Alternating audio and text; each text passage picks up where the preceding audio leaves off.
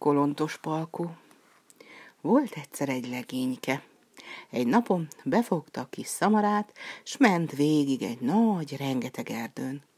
Amint ment, találkozott egyszer egy öregasszonynal.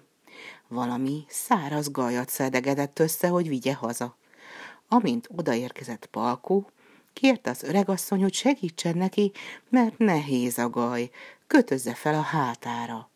Palkó azt mondta, én segítek, csak álljon ide a fa mellé, öreganyám.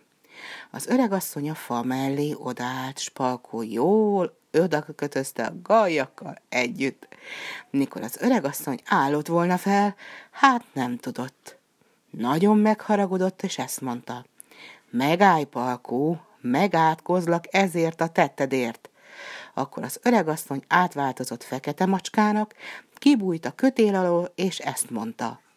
Azzal átkozlak meg, hogy a szamarad mindig azt mondja, amit te. Palkó jót kacagott rajta, no hiszen ez nem nagy átok. Indulni akart tovább, de a szamara nem indult. Azt mondta a szamárnak, gyite, csacsi! Akkor a szamár is visszamondta, gyite, csacsi! Sokáig vesződtek. Hiába ütötte Palko a csacsit, a csacsi csak nem indult. De úgy megharagudott, hogy oldalba rúgta Palkót, az meg belebukott egy nagy pocsolyába. Elkezdett kiabálni, segítség, segítség! Hogy a szamar hallotta, az is rákezdte. Segítség, segítség! Ahogy ott jajgattak, arra mentek favágó emberek, Megsajnálták, kihúzták Palkót a pocsolyából.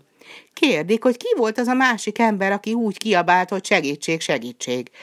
Palkó nevetett, és ezt mondta. Az bizony a szamaram volt.